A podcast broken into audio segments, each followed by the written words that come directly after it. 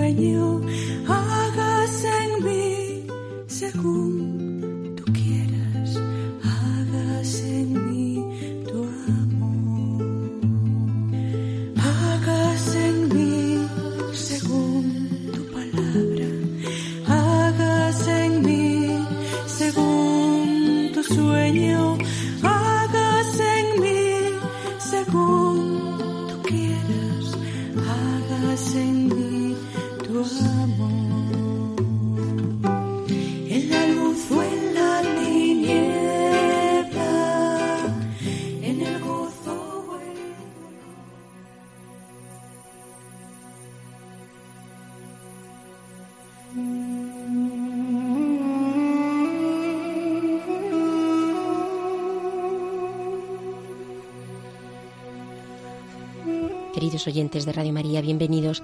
Les saludamos los que componemos el equipo del programa Hagas en mí según tu palabra.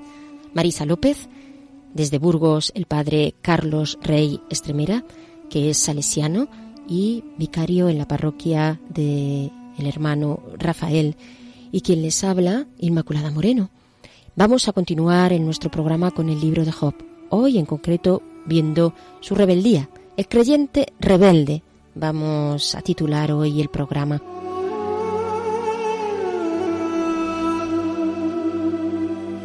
Si lo desean, pueden ponerse en contacto con nosotros a través del correo electrónico hágase en mí según tu palabra arroba radiomaria.es, hágase en mí según tu palabra arroba radiomaria.es.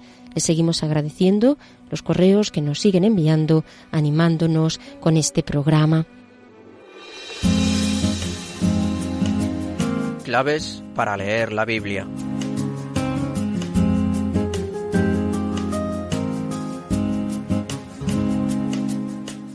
Y iniciamos la andadura de hoy, el recorrido de hoy. Lo vamos a hacer en este momento, en esas claves para leer la Biblia, con un documento que me parece muy importante para entender la palabra del Señor. Es un documento que se escribe en el 1993 y que se titula La interpretación de la Biblia en la Iglesia. Este texto que tanto ha influido a la hora de introducir los métodos histórico-críticos en la interpretación de la Biblia y por lo tanto de asumir también lo que son las disciplinas humanas y teológicas, explícitamente hablando, para entender mejor la palabra de Dios, para estudiarla más y al fin y al cabo para conocer más aquello que el Señor quiere de nosotros, aquello que el Señor desea del hombre y su hermoso plan de salvación. Fue el Papa Juan Pablo II quien realiza el discurso inaugural sobre este documento. Este discurso fue pronunciado en la mañana del viernes, día 23 de abril de 1993, durante una audiencia conmemorativa de los 100 años de la encíclica Providentissimus Deus de León XIII y además de los 50 años de la encíclica Divino Aflante Espíritu, en este caso de Pío XII. Ambas encíclicas estuvieron dedicadas a los estudios bíblicos. Luego, durante esta audiencia, el cardenal Ratzinger, el entonces cardenal Ratzinger, presentó al Santo Padre el documento de la Comisión Bíblica sobre la interpretación de la Biblia en la Iglesia. El Papa hace un bonito discurso, el Papa Juan Pablo II. En aquel momento agradece pues, al cardenal Ratzinger, que luego, como ya sabemos, sería el Papa Benedicto, su aportación. Así son sus palabras. Con alegría recibo este documento fruto de un trabajo colegial emprendido por la iniciativa del cardenal Ratzinger. Dada la importancia, queridos oyentes, que tiene la interpretación de la Sagrada Escritura en la Biblia de la Iglesia, aún se sigue, por lo tanto, a través de todos estos estudios, dando la importancia que merece y la dedicación que merece. Dios, dice el Papa, sale al encuentro del hombre amorosamente y lo hace también para los hombres y las mujeres de nuestro tiempo. Por ello, continuamente la palabra del Señor ha de estar y de ser estudiada para que pueda ser entendida por los hombres y mujeres de hoy. Esta relación es una relación que Dios tiene siempre con el hombre y con la Iglesia y en esta relación personal y comunitaria. Este documento, que se da en el centenario, como ya hemos visto, de la Providentissimus Deus y en los 50 años de Divino Aflante, y que ambas estaban dedicadas a estas cuestiones bíblicas. Este documento es muy importante porque lo que hace es eh, poner las cosas en su sitio.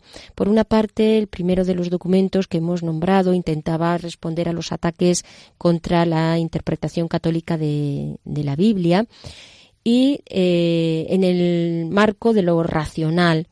En el otro caso, se hace desde esa ciencia racionalista. Sin embargo, el divino aflante lo hace la interpretación católica sobre los ataques que se oponen al empleo de la ciencia. Son como dos extremos, dos extremos que hay que evitar. ni por una parte mm, no significa que la Biblia haya que interpretarla sin atender a las, a las ciencias modernas y por otra parte no significa que solamente sea un punto de vista cientifista, por decirlo así, sin dejar de aflorar lo que es la palabra como tal. Por eso el Papa Juan Pablo insiste en la importancia de dejarnos guiar por el Espíritu Santo, orar y pedir luz al Espíritu para que dócilmente nos guíe con su amor y nos, nos haga ver, ilumine a estas personas, especialmente que tienen esta tarea de interpretar la Biblia, sobre lo que es del Espíritu y lo que no es del Espíritu.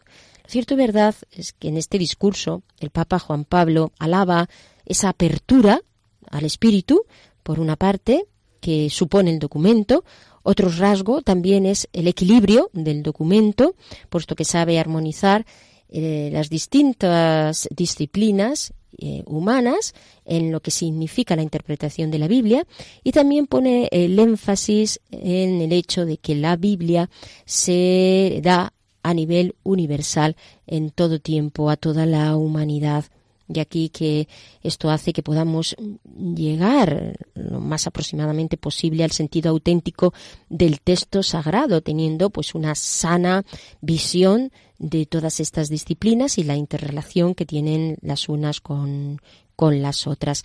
O sea, es un proceso constante de actualización de la palabra de Dios que además se va a adaptar y se adapta a la mentalidad y al lenguaje contemporáneo. ¿Por qué? Pues porque el estudio de la Biblia es el alma de la teología. Ya lo dice el Vaticano II en De Verbum en el punto 24. Es el alma de la teología. Y es necesario, como tal, entender muy bien y estudiar la palabra.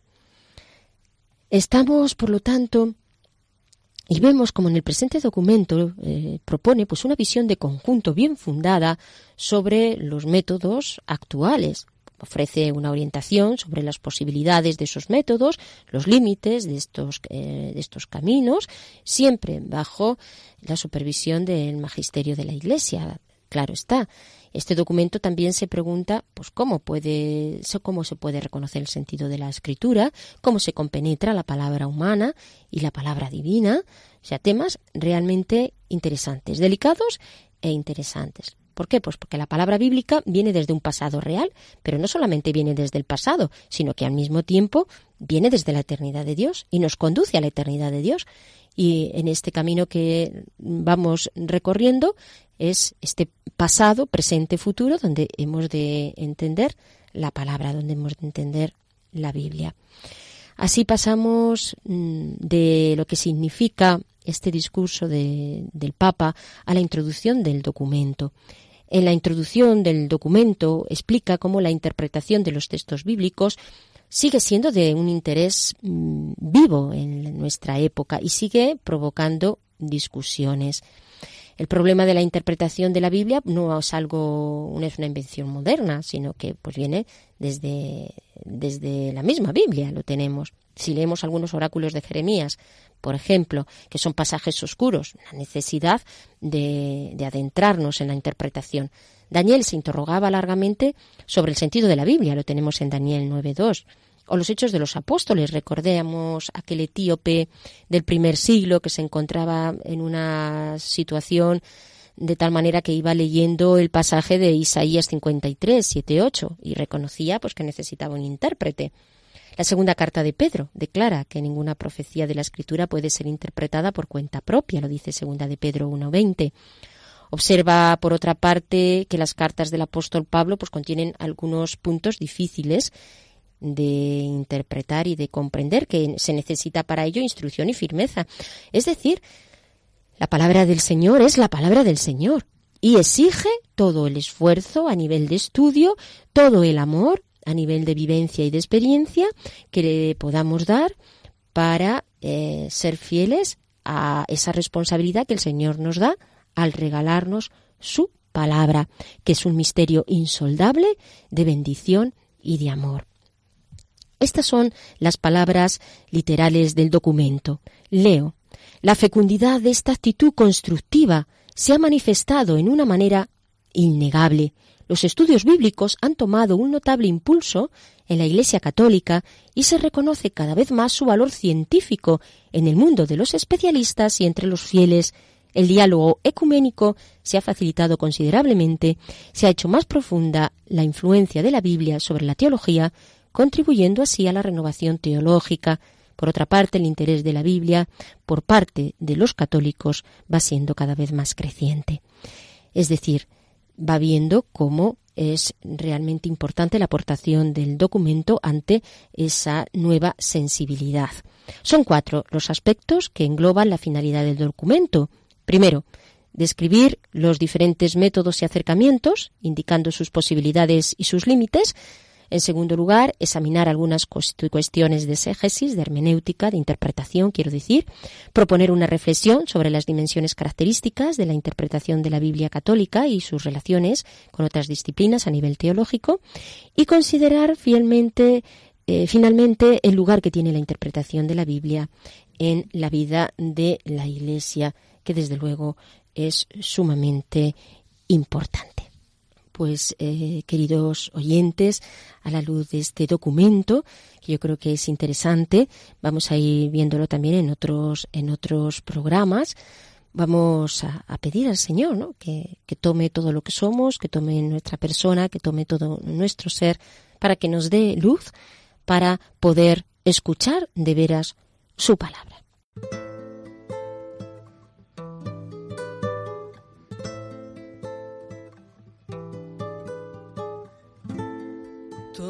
Señor, toda mi memoria,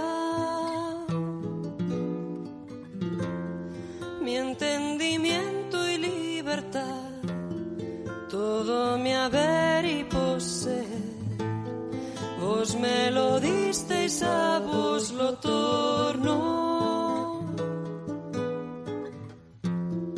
Con vuestra gracia y amor colmáis de luz mi corazón.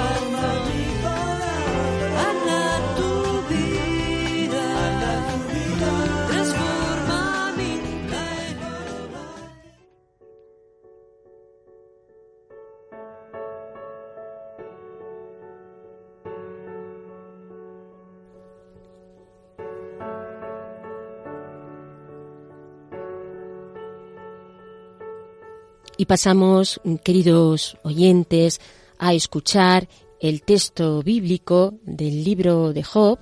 Hoy leemos, va a leer Marisa, del capítulo 3, versículos del 1 al 13 y también del 16, del 20 al 26. Escuchamos la palabra.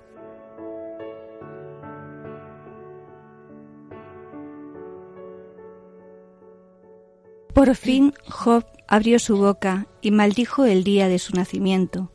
Empezó a hablar así. Perezca el día en que nací y la noche que se dijo, ha sido concebido un hombre. Aquel día hágase tiniebla, no se acuerde de él Dios desde lo alto, ni resplandezca sobre él la luz. Lo reclamen la tiniebla y la sombra mortal, caiga un nublado sobre él, lo invada súbito un eclipse, la oscuridad se apodere, de él. No se cuente entre los días del año, ni entre en la cuenta de los meses, y aquella noche sea estéril, ignore los clamores de júbilo, la maldigan los que maldicen el día, se oscurezcan las estrellas de su aurora, espere la luz y no le llegue, y no vea los párpados del alba, por no haberme cerrado la puerta del vientre de mi madre, para ocultar a mis ojos el dolor. ¿Por qué no me quedé muerto desde el seno materno? ¿Por qué no aspiré al salir del vientre? ¿Por qué me acogieron dos rodillas y me dieron de mamar dos pechos? Ahora yacería tranquilo, dormiría ya y tendría reposo. O bien, como un aborto que no cuenta, sería como los niños que no vieron la luz. ¿Por, qué dar a luz a un desgraciado? La vida a los que tienen amargada el alma, a los que desean la muerte que no llega y la buscan más que si buscan un tesoro, a los que se alegrarían ante la tumba y gozarían si encontraran un sepulcro, a un hombre cuyo camino se ha borrado y a quien Dios asedia por todas partes. Sí, ante mi comida rompo en llanto, como el agua se derrama mis lamentos, porque me sobreviene todo lo que temo y lo que recelo me sucede. No tengo calma, no tengo paz, no hallo descanso, solo la turbación me invade.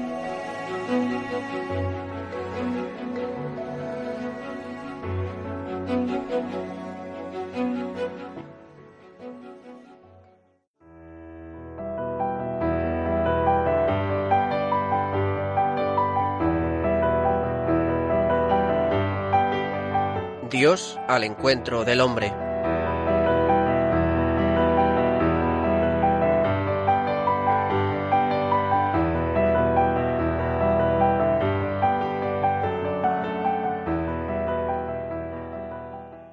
Pues a la luz de la palabra, queridos oyentes, vamos a entrar en esa eh, otra parte del programa, como Dios haría al encuentro del hombre, a través del Padre Carlos, Padre Carlos Rey Estremera, sacerdote salesiano, que una vez más nos eh, da la palabra de tal manera que nos la hace digerible a través de este libro de Job. Les recuerdo que estamos en el programa Hagas en mí, según tu palabra, y que pertenecemos a este programa Marisa López, el padre Carlos Rey Estremera. También que pueden ponerse en contacto con nosotros a través del correo Hagas en mí, según tu palabra, arroba radiomaria.es. Vamos a escuchar al padre Carlos. Muy queridos oyentes de Hagas en mí, según tu palabra. Hemos titulado este segundo programa sobre Job el creyente rebelde. Os lo digo para que os deis cuenta ya de inicio que hoy las cosas cambian. Ya no veremos más al paciente Job, como solemos llamarlo, sino a un Job rebelde que sintiéndose herido por Dios reclama. Es un Job muy próximo, muy próximo a lo que nosotros experimentamos y hacemos cuando nos toca sufrir. Nos revolvemos en medio del sufrimiento e incluso pedimos cuentas a Dios. Job, como también nosotros, necesitará hacer un proceso personal de fe en medio del dolor. Veamos. El autor judío del siglo VI antes de Cristo, que había aumentado y reconvertido el antiguo cuento original sobre Job, no estaba totalmente conforme con este primer Job descrito en los dos primeros capítulos del libro del que hablamos en nuestro anterior programa. Un Job de tal talla espiritual no era modelo de creyente válido sin más para su tiempo. Por eso crea un nuevo rostro de Job, el segundo Job, que vive su fe de un modo mucho más complejo, tortuoso y difícil, pero más válido para su tiempo y también para el nuestro. Dios premia a los buenos con bienes y castiga a los malos. Una idea profundamente arraigada en aquel tiempo, en el de Jesús y aún hoy en día. Si me conduzco bien en la vida, si no hago mal a nadie, si rezo, Dios no puede menos de concederme esto o lo otro, o lo contrario. ¿Qué habré hecho yo para que Dios me castigue? El autor quiere rebatir este dogma tradicional. No muestra la realidad misma, lo contrario, que a muchos justos y creyentes les va, les va mal en la vida, mientras que muchos malvados prosperan y disfrutan a tope? Hay situaciones en la vida en las que Dios no parece hacer justicia en este mundo. Por eso la gran pregunta es ¿cómo relacionar y compaginar la experiencia del mal con un Dios bueno y creador de todo? El autor quiere salir al paso de este modo de pensar por dos motivos. En primer lugar, porque no va acorde con la realidad. Ni el bienestar es señal de que Dios me premia, ni la desgracia significa que me castiga por posibles pecados míos. El mal y el dolor son un enigma mayor, y Dios es más misterioso de lo que parece. Y en segundo lugar, porque este modo de pensar es inhumano, por ser insensible y no respetar el dolor del ser humano que sufre. Como si no tuviera bastante con sus males, este modo de pensar lo culpabiliza y lo tacha de castigado por Dios. Además, no le convencía la figura de un creyente de fe tan compacta y recia, sin dudas ni interrogantes del primer Job. No era un modelo demasiado ideal e inalcanzable para él y sus contemporáneos, y para tantos creyentes de a, pie de, de a pie de todos los tiempos? ¿Cómo reaccionar sin quejarse ni rebelarse ante tanta desgracia repentina y acumulada? Imposible reconocerse en un creyente sin crisis psicológicas ni tensiones existenciales o teológicas. ¿Se puede llegar a una fe tan madura y serenante como la del primer Job sin pasar por crisis e interrogantes? En este Job falta todo proceso de maduración en la fe. ¿Cómo había llegado a esa madurez? El autor judío del siglo VI Cristo quiere mostrar que los caminos a menudo son más tortuosos y largos. Por una razón o por otra, el ser humano no ve ni siente a Dios en la desgracia, en el dolor o en la injusticia, y se siente incapaz de bendecirle desde lo que le ha pasado de negativo. ¿Se es ateo por ello? ¿Ha perdido la fe esa madre que ante el cuerpo de su hija de nueve años, violada y asesinada, dice presa del dolor y del llanto, ya no creo más en Dios? ¿O Teresa, la niña de doce años huérfana de padre, que dice ante el miedo de perder a su madre, Jesús, si muere mi madre, no te miro más a la cara? Hay creyentes diferentes del primer Job. La misma Biblia habla de profetas y salmistas que se quejaban y protestaban contra Dios sin poder aceptar la situación que les tocaba vivir. Jeremías, Jonás o algunos salmistas. Su presencia no es percibida a veces más bien como ausencia y su cercanía como lejanía. Por otra parte, no vive todo creyente su fe a modo de un camino hecho de luces y sombras, de certidumbres y tinieblas, de gozos y crisis maduradoras, incluso de rebeliones contra Dios. El autor judío inteligente y sensible a los nuevos tiempos quiso recrear al Job creyente. Lo presenta más a la medida humana, más a tono con los nuevos interrogantes y malestares. Lo pone viviendo la experiencia de la fe a modo de un itinerario largo, tortuoso y complejo, atravesado por interrogantes y quejas. Se propuso ofrecer otro prototipo de creyente y otro camino de fe más válidos para los judíos de su tiempo y para tantos otros de todos los tiempos. Ante la experiencia del mal y del dolor, le nacen al ser humano, incluido el creyente, las preguntas más pavorosas, los peores sentires existenciales, cuestionamientos radicales sobre todo. Dios, la vida y la muerte, el sentido de la existencia, la injusticia y la violencia, la posibilidad de justicia y de esperanza, el más allá del pecado, del más allá el pecado, todo se vuelve interrogante. Estas experiencias y situaciones nunca antes vividas con tal dramatismo le van erosionando y originando en él una profunda crisis existencial y religiosa. Es imposible en este contexto tener una visión ingenua o poco elaborada de la realidad, así como una imagen no crítica de Dios, pues es difícil integrar tales experiencias históricas en la propia visión y experiencia de Dios. Expresiones como Dios nos ha abandonado, el Señor nos ha olvidado, surgen con facilidad del corazón humano en medio del sufrimiento. Precisamente por ser creyente, se le plantean al creyente serios interrogantes. ¿Qué hace y dónde está Dios? Es un Dios ciego al dolor de los suyos.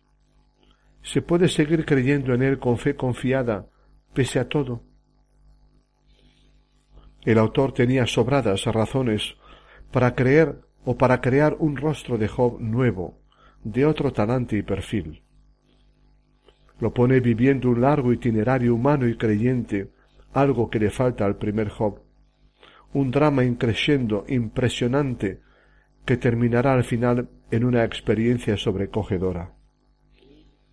Este nuevo Job, destrozado por fuera y por dentro, agresivo, cuestionador de todo, cuasi blasfemo, desafiador de Dios, es también un modelo de creyente como lo era el primer Job, pero desde otra perspectiva.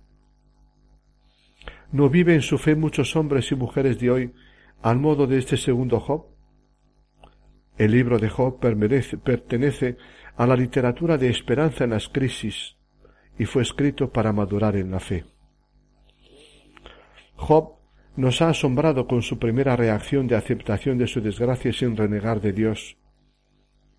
Luego han venido sus tres amigos a consolarlos. Queda con ellos cuando cae el telón. Ha terminado el primer acto del drama teatral. ¿Qué sucederá cuando se levante de nuevo el telón? Cuando sube el telón y comienza el segundo acto del drama, el Job que aparece en el escenario es otro, muy distinto del que hemos visto hasta el momento. Un Job roto rompe a hablar. Su palabra es desgarrada, un estallido de volcán. Maldito el día en que nací, maldita la noche en que se dijo se ha concebido un varón. ¿Por qué nací? ¿Por qué no perecía al nacer, en mi primer momento de existir? ¿Por qué no fui un abortado? porque tuve unos pechos maternales que, me amamantaron. Nacer para sufrir. No merecía la pena venir al mundo para vivir tanta aflicción. El culpable de todo no es Dios. ¿Por qué dio a luz a un desgraciado y vida al que pasa en amargura? Impresionante el capítulo tercero del libro de Job. En él, Job no es ya el de antes, al fallarle los bienes, los seres queridos, la salud o la estima social tan fundamentales, se, resquebraja por dentro. Se siente desnudado hasta sus fondos íntimos y estalla a modo de un volcán que vomita lava incandescente. Ha dejado de ser el hombre cabal e íntegro. Ahora se siente contorsionado por el dolor, agrietado por dentro, sacudido en sus certezas, despojado de su equilibrio psicológico, desposeído de su fe confiada en Dios. Sus fuerzas y su consistencia flaquean. No por ello es un hombre aniquilado, anulado, resignado. Mantiene viva su capacidad de protesta, cuestionamiento y búsqueda. En este segundo acto que teatral, que va de los capítulos tercero al treinta y uno, Job dialoga consigo mismo, con su propio misterio de ser humano, dialoga con sus tres amigos, teólogos defensores de Dios convertidos en acusadores suyos, y dialoga audazmente cara a cara con Dios, un Dios percibido inescrutable, peligroso y hasta enemigo. Su diálogo es el eterno debate sobre las contradictorias experiencias existenciales que vive el ser humano, la vida y la muerte, el gozo y el dolor, el cosmos y la historia, el mal y el bien, la esperanza y la desesperanza, el ser humano y Dios. Postrado en la desgracia total, a Job le emergen como a muchos hombres y mujeres las preguntas existenciales más graves. ¿Tiene sentido la vida? ¿Por qué el dolor de los inocentes y de los justos? ¿Es Dios justo con los seres humanos o es indiferente y hasta cruel? ¿Responde Dios a los gritos del hombre o la mujer sufriente o es inútil orar, inútil toda religión? En realidad, no es lo mismo ser bueno que malo, obrar el bien que el mal, si al fin nadie, ni siquiera Dios, te va a hacer justicia. ¿Sirve para algo el practicar el bien ayudar al pobre, al desnudo y al ciego, si ni Dios mismo te va a reconocer tus derechos o la vida, o colmar su aspiración a la felicidad? Y la pregunta que culmina todas las precedentes. ¿A dónde va el ser humano cuando expira? ¿Muerto el hombre, podrá revivir? Todo se ha vuelto interrogante. El dolor es ambivalente o te destroza o te madura. Es peligroso sufrir. El ser humano corre el riesgo de quebrarse por dentro, de perder o no lograr su armonía o equilibrio interiores, su relación afectiva con los otros seres, sus convicciones éticas y religiosas. Puede conducirte al naufragio del ser, a no hallar sentido a nada, a desear no haber nacido, e incluso a intentar el suicidio y lo contrario. El dolor, como el amor, saca de la persona humana lo mejor de sí. Puede ser el detonante para iniciar una reconstrucción del propio ser y vida sobre nuevas bases. Le fuerza a buscar las razones de su vivir, el posible lado positivo del dolor. Ocasión privilegiada, a veces única, para iniciar una existencia más auténtica el Job destrozado por todos los costados, familia, bienes, seguridad, honor social, salud, comienza por retorcerse también por dentro. Nada ni nadie es de fiar, nada merece la pena, nada hay bello en este mundo, nada tiene sentido. Job representa la capacidad y el riesgo del ser humano de pensar mal de sí mismo, de la realidad que le rodea e incluso de Dios. Tras su primer estallido, en el capítulo tres, comienza Job a vivir un lento proceso que acabará en una nueva paz y reconciliación consigo mismo, con Dios y con la existencia. Es todo por hoy, mis queridos oyentes. Como podéis ver, el Job del que hemos hablado hoy se parece mucho a nosotros que tenemos mucha dificultad en integrar el sufrimiento. Job se encuentra en una situación personal dramática. ¿Qué pasará con él? ¿Cómo evolucionará? Ya os lo adelanto. En el próximo programa Job llegará al fondo del pozo y utilizará expresiones muy fuertes que podrán impresionaros. Aunque pueda resultaros, resultaros algo duro, no dejéis de escucharlo. Y no olvidéis que Job no está solo en el dolor, como tampoco lo estamos nosotros. Sumido en una situación personal que le desborda ha empezado a hacer un proceso en el que, aunque no lo parezca a primera vista, Dios le guía. No os lo perdáis.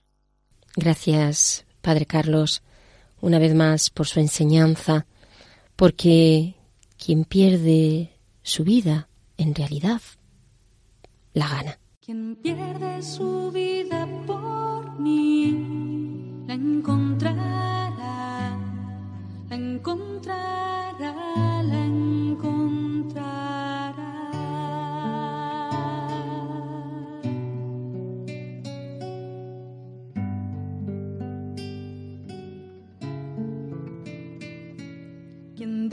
Su padre por mí, su madre por mí, me encontrará, me encontrará. No tengas miedo, no tengas miedo,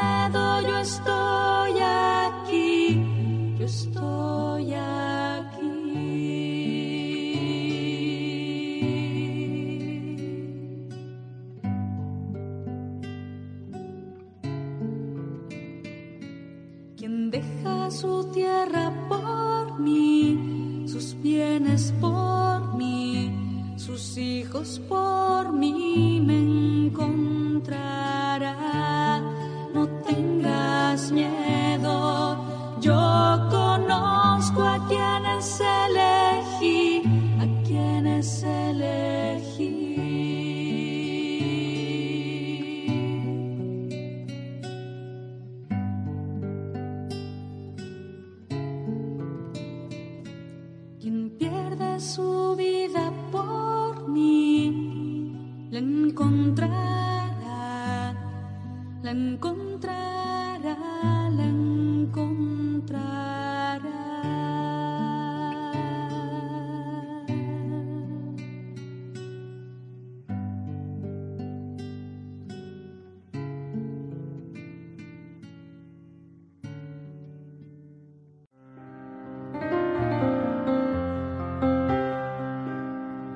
Rincón Bíblico.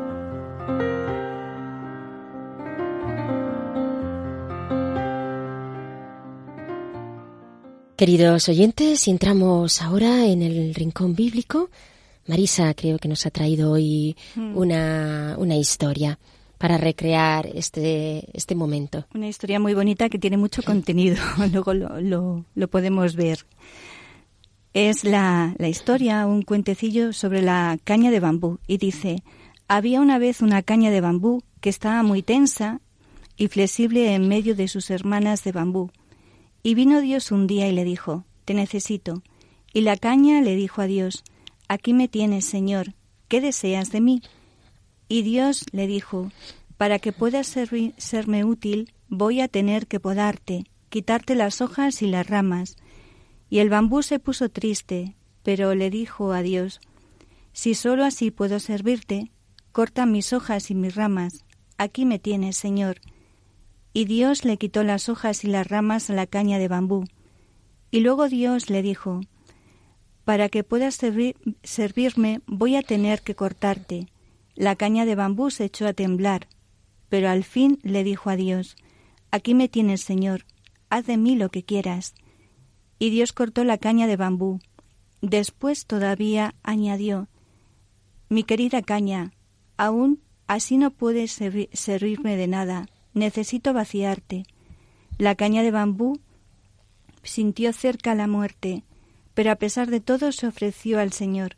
Aquí me tienes, Señor, haz de mi vida lo que necesites.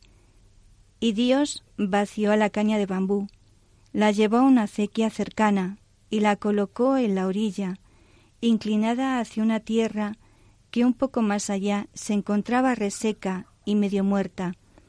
El agua de la acequia se deslizó por la caña y llegó hasta la tierra sedienta. La caña, que parecía seca y medio muerta, al vaciarse, lucía ahora húmeda y brillante, reconfortada por el agua de la acequia y por el nuevo césped que empezaba a brotar en la tierra antes reseca y ahora viva. Se había convertido en prolongación de la fuente de vida que Dios utilizaba para alimentar y hacer fecundo el reino. porque el Señor corta, poda, vacía. Lo sentimos en el dolor que nos produce. Pues sí, sí, es muy bonita la, caña de bambú, muy bonita, muy, muy, muy, sacrificada también, ¿no? Sí. La caña de, de bambú. Y ahí me parece como varias cosas, ¿no?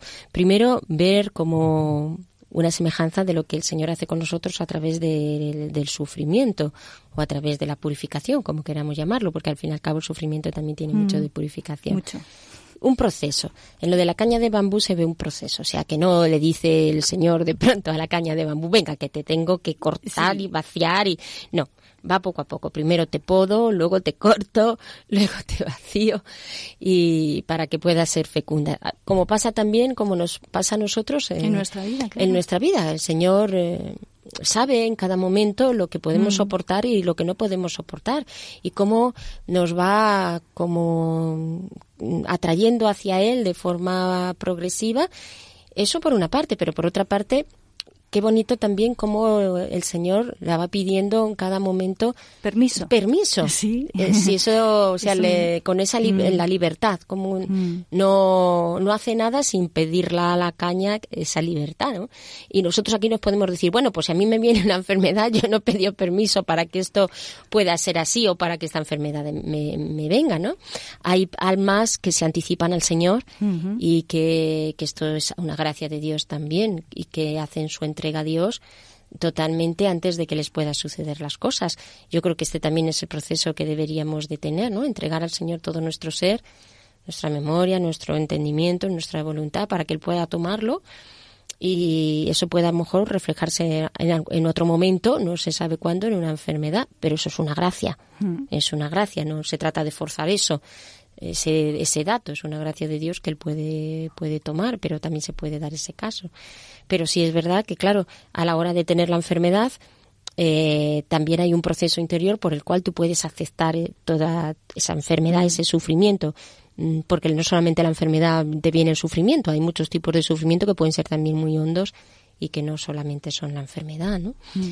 Entonces, ese, y luego la fecundidad, yo señalaría también el tema de la fecundidad, cómo a partir de ese momento se, hay fecundidad cuando ya hay esa total entrega del alma a Dios, porque puede, puede ser esa similitud de que la caña es como el alma. Cuando ya está totalmente el alma vaciada de sí mismo, entonces es cuando Dios hace ahí su obra de verdad y es una obra que se ve. Mientras tanto se ve poco, pero cuando, que es la santidad, también puede ser una imagen de la santidad. Y hay otra Hay otra que es eh, el llegar a los demás. Como a través mm, de la caña, como a través de, cortarla, como a través de vaciarla, puede llegar ese agua, esa fecundidad a esa tierra reseca y, puede mm, convertirse en tierra fértil y en, en, ese césped que nos estaba diciendo el cuento, ¿no? Y entonces eh, ahí eh, sí que podemos ver eh, que podemos ser cauce de gracia y de bendición para los demás, para mm, llevar también ese anuncio de Dios a los demás, o esa fecundidad, o esa, esa enfermedad, o ese sufrimiento, para que una persona se pueda convertir y pueda vivir, eh, salir de esa sequedad o de esa tierra inhóspita donde está viviendo a una, tienda, una tierra donde es un vergel eh, en esa relación con Dios. Y, y, eso, pues Dios como nos quiere, quiere contar con nosotros también para, para llevar a los demás eh, esa nueva vida, ¿no? Es eh, de esos dos últimos aspectos, ¿no? Pues yo creo que pueden ayudar a la hora de llevar el sufrimiento. Mm. Si desde el Señor los tenemos ahí presentes, ¿a ah, qué sufrimiento es el sufrimiento? Ese sufrimiento cuando es uno, y yo recuerdo de una persona con mucha fe que en una situación que tuvo que estar en la cama postrada mm. mucho tiempo y sin poder moverse, pues decía no puede ir a rezar ni una Ave María porque y, no porque no le faltas le faltara tiempo, sino porque las esas situaciones a veces de, de cansancio, de, de, de, que psicológicamente no puedes, no, no tienes no fue fuerzas para, para nada. Por eso, mm. pues los otros también te sostienen a través de la fe, pero sí que ahí hay una manera también de, de, ofrecer eso, que es lo, yo creo lo que el Señor ni más ni menos nos pide cuando por estas situaciones, no que hagamos que no sea pues ofrecerlo sabiendo de fondo que hay una fecundidad misteriosa del Señor y sabiendo de fondo que esa fecundidad va a llegar también a muchos hermanos que, que de, otra manera no, no, llegaría. Claro, y yo creo que ese sufrimiento que tú eh, estabas contando de esa persona, solamente estar en la cama con ese sufrimiento y no poder eh, vivir de otra manera como tú piensas que tienes que vivir no eh, las cosas yo creo que ya es ya es bastante no porque postrada y decirle, Señor, pues aquí estoy, con lo que soy, con lo que tengo, pero tú sabes lo que hay, yo creo que ya es un acto eh, bastante bastante fuerte ¿no? y generoso por, no, por la parte de, la, de los que podemos estar sufriendo o de las personas que sufren, el ofrecerte así, como eres y con lo que tienes. Sí, eh, recuerdo una vez una persona que me dijo la cruz se lleva como, como se puede. no siempre, no, bueno, los santos pues la, lleva, la llevan con esa santidad, pero, pero bueno, los que, vamos en este también tendrán momentos, no, sabemos, no sabemos, no sabemos, efectivamente, los que vamos en este camino de santidad, pero no, no queremos, deseamos la santidad, pues, pues la llevamos como podemos. Y el Señor también yo creo que es comprensivo mm. con, todo esto, ¿no? no Por eso no hay tampoco que forzarse interiormente ni culparse, sino bueno, Señor, pues esto te lo ofrezco y tener de fondo ese sentido de, entrega y de que Dios sabe más y eso es una fuerza interior tremenda. Sí, no, no, es una cosa banal o, pequeña o nimia, es una fuerza grandísima la que Dios te da eh, con esta con eh, esta entrega.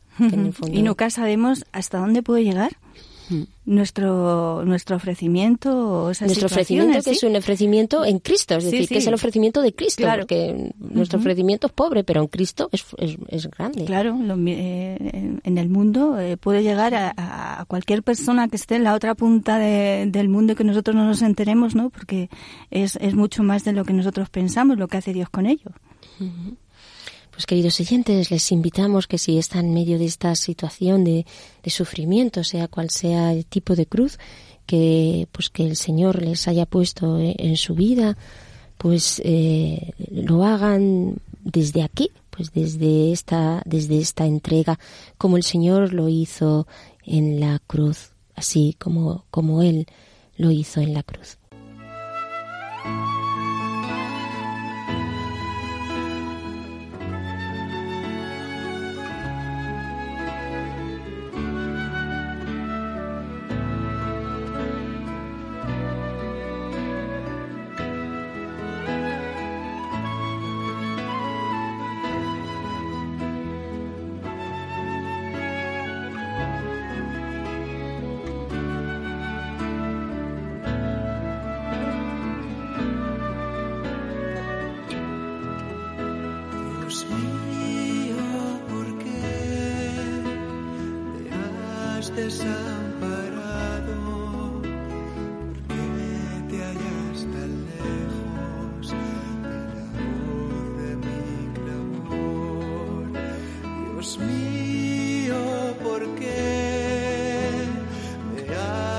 desamparado, porque te hallaré.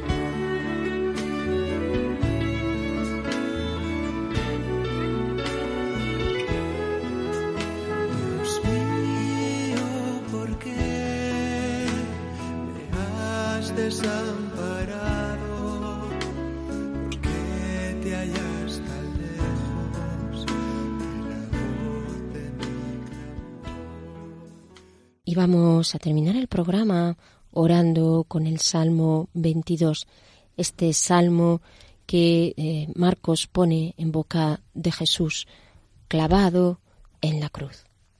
Escuchamos. Dios mío, Dios mío, ¿por qué me has abandonado? A pesar de mis gritos, mi oración no te alcanza.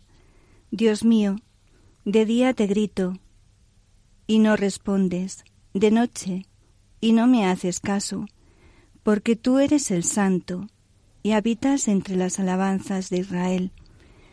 En ti confiaban nuestros padres, confiaban y las ponían a salvo. A ti gritaban y quedaban libres. En ti confiaban y no los defraudaste. Pero yo soy un gusano, no un hombre. Vergüenza de la gente, desprecio del, del pueblo. Al verme se burlan de mí, hacen visajes, menean la cabeza. Acudió el Señor que lo ponga a salvo, que lo libre si tanto lo quiere. Tú eres quien me sacó del vientre, me tenías confiado en los pechos de mi madre. Desde el seno pasé a tus manos, desde el vientre materno, tú eres mi Dios. No te quedes lejos, que el peligro está cerca y nadie me socorre. Me acorralan un tropel de novillos, me cercan toros de Basán, abren contra mí las fauces, leones que descuartizan y rugen. Estoy como el agua derramada, tengo los huesos descoyuntados, mi corazón como cera se derrite en mis entrañas, mi garganta está seca como una teja, mi lengua se me pega al paladar, me aprietas contra el polvo de la muerte. Señor Jesús, que te has hecho un gusano por nosotros, crucificado, clamando al Padre. Hoy queremos pedirte por todas esas personas que sufren sin sentido, que no te encuentran, que no te conocen, y que sale de ellas un grito de rebeldía de rebeldía hacia los demás, hacia sí mismo, incluso hacia ti, Señor. Consuélales en su desesperación, en su angustia, porque tú comprendes los corazones de esas personas, porque tú has pasado por esa situación. Que tu consuelo y tu misericordia, que la fuerza y el poder de tu pasión se haga realidad en ellos, para que sientan que tú les sostienes, para que sientan que la cruz es signo de salvación, de amor y de bendición.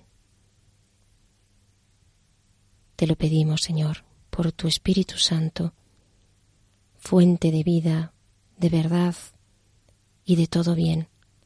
Amén. Queridos oyentes de Radio María, y terminamos así el programa de hoy deseándoles que frente a las rebeldías del corazón siempre haya una postración de toda nuestra existencia al Dios que lo sabe todo.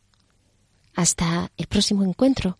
Recuerden, tienen una cita en el programa hágase en mí según tu palabra.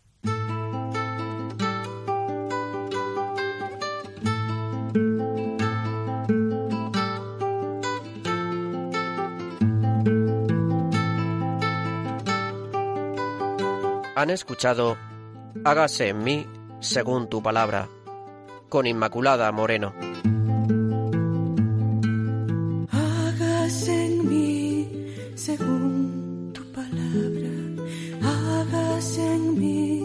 según tú quieras, hágase en mí tu amor.